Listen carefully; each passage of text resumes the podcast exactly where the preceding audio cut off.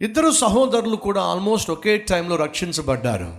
ఒక సహోదరుని యొక్క లక్ష్యం ఏమిటంటే సువార్త ప్రకటించాలి. అతని లక్ష్యం ఏమిటంటే తన జీవితం పట్ల దేవుని చిత్తం తెలుసుకోవాలి. అతని లక్ష్యం ఏమిటంటే దేవుణ్ణి ఇష్టునిగా జీవించాలి. దేవుణ్ణి సంతోషపరచాలి. ప్రార్థన చేస్తున్నప్పుడు దేవుడు చెప్పాడు నువ్వు నన్ను సంతోషపరచాలి నాకు ఇష్టునిగా జీవించాలి నా చిత్తం చేయాలి ఆశపడుతున్నావు చాలా సంతోషం. అయితే వినో నువ్వు ఈ దేశాన్ని విడిచిపెట్టి ఈ ప్రాంతాన్ని విడిచిపెట్టి చైనా దేశానికి వెళ్ళు. అక్కడికి వెళ్ళి ఏం చేయమంటావు ప్రవ్వా? మిషనరీగా సేవ చేయి. అని చెప్పి దేవుడు తను చేయవలసిన సేవను గూర్చిన చిత్తాన్ని దేవుడు తెలియచేశాడు. తన సహోదరుడితో చెప్పాడు దేవుడు నాతో మాట్లాడాడు తన చిత్తాన్ని బయలుపరిచాడు నేను చైనా దేశానికి మిషనరీగా వెళ్తున్నాను అని చెప్పన్నాడు.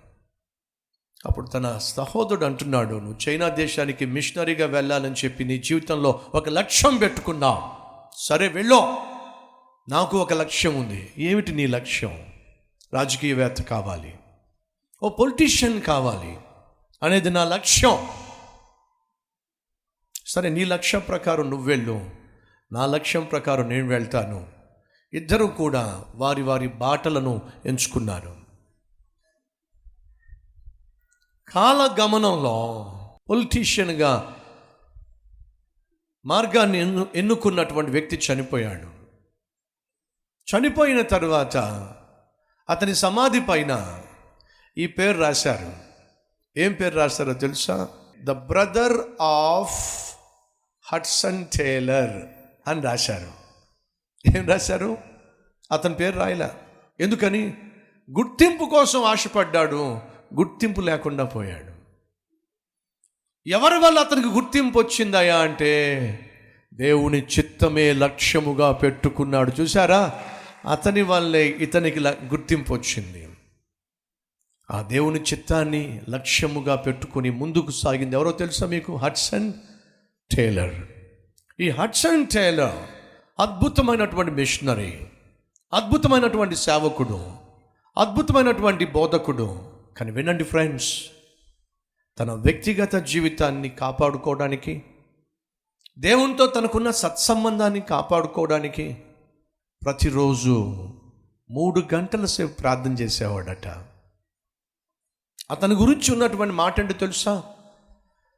సూర్యుడు హడ్సన్ టేలర్ మోకాళ్ళ మీద కనిపించకపోతే ఆ రోజు ఉదయించేవాడే కాదంట. అంటే అర్థం తెలుసా? సూర్యుడైనా ఉదయించటం మానొచ్చేమో కానీ హడ్సన్ టేలర్ మాత్రం మోకరించటం మానడం సాధ్యము కాదు.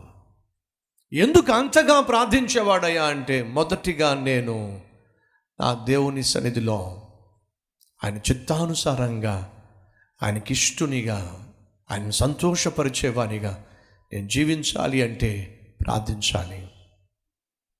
దానిని మనం లక్ష్యంగా పెట్టుకుంటే ఎంత బాగుంటుంది. దానిని మనం అలవాటు చేసుకుంటే ఎంత బాగుంది యేసుక్రీస్తుకు రెండు అలవాట్లు ఉన్నాయి. ఒకటి ఆయన అలవాటు ప్రకారము సమాజ మందిరమునకు వెళ్ళి వాక్యము బోధించను. వాక్యాన్ని బోధించటం సువార్త ప్రకటించటం నశించిపోతున్న ఆత్మలను రక్షణలోనికి నడిపించటం అది ఆయనకు అలవాటు. కానీ సాయంత్రం అయ్యేసరికి తన వాడుక చొప్పున ఒలీవ కొండకు వెళ్ళి రాత్రంతయు ప్రార్థించెను. ఏమిటి యేసుక్రీస్తుకున్న అలవాటం?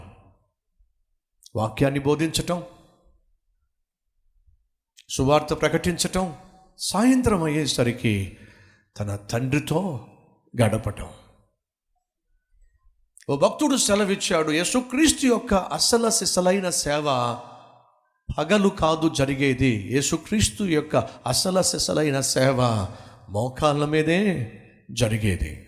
ఆయన మోకాళ్ళ మీద ఏమైతే దేవుణ్ణి అడిగేవాడో దానిని దేవుడు పగలు అనుగ్రహించేవాడు ఆశ్చర్య కార్యాలు యేసుక్రీస్తు ద్వారా జరిగించేవాడు. కాబట్టి భక్తుడు సెలవిచ్చాడు యేసుక్రీస్తు యొక్క real ministry is not on day time but in the night time that was upon his knees తన మోకాల మీదే అసలు అసలైన సేవ యేసుక్రీస్తు చేశాడట.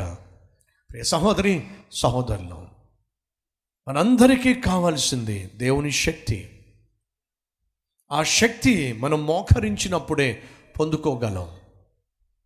మనందరికీ కావలసింది ఒక లక్ష్యముతో కూడిన జీవితము.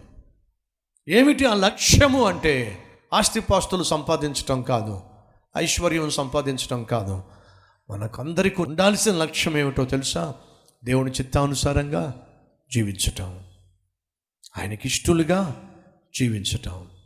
ఆయన మనల్ని చూసిన ప్రతిసారి ఆయన సంతోషించే విధంగా జీవించటం. అది మన జీవితంలో లక్ష్యం కావాలి. అట్టి కృప అనుగ్రహించాలి అని మనస్ఫూర్తిగా కోరుతున్నాను.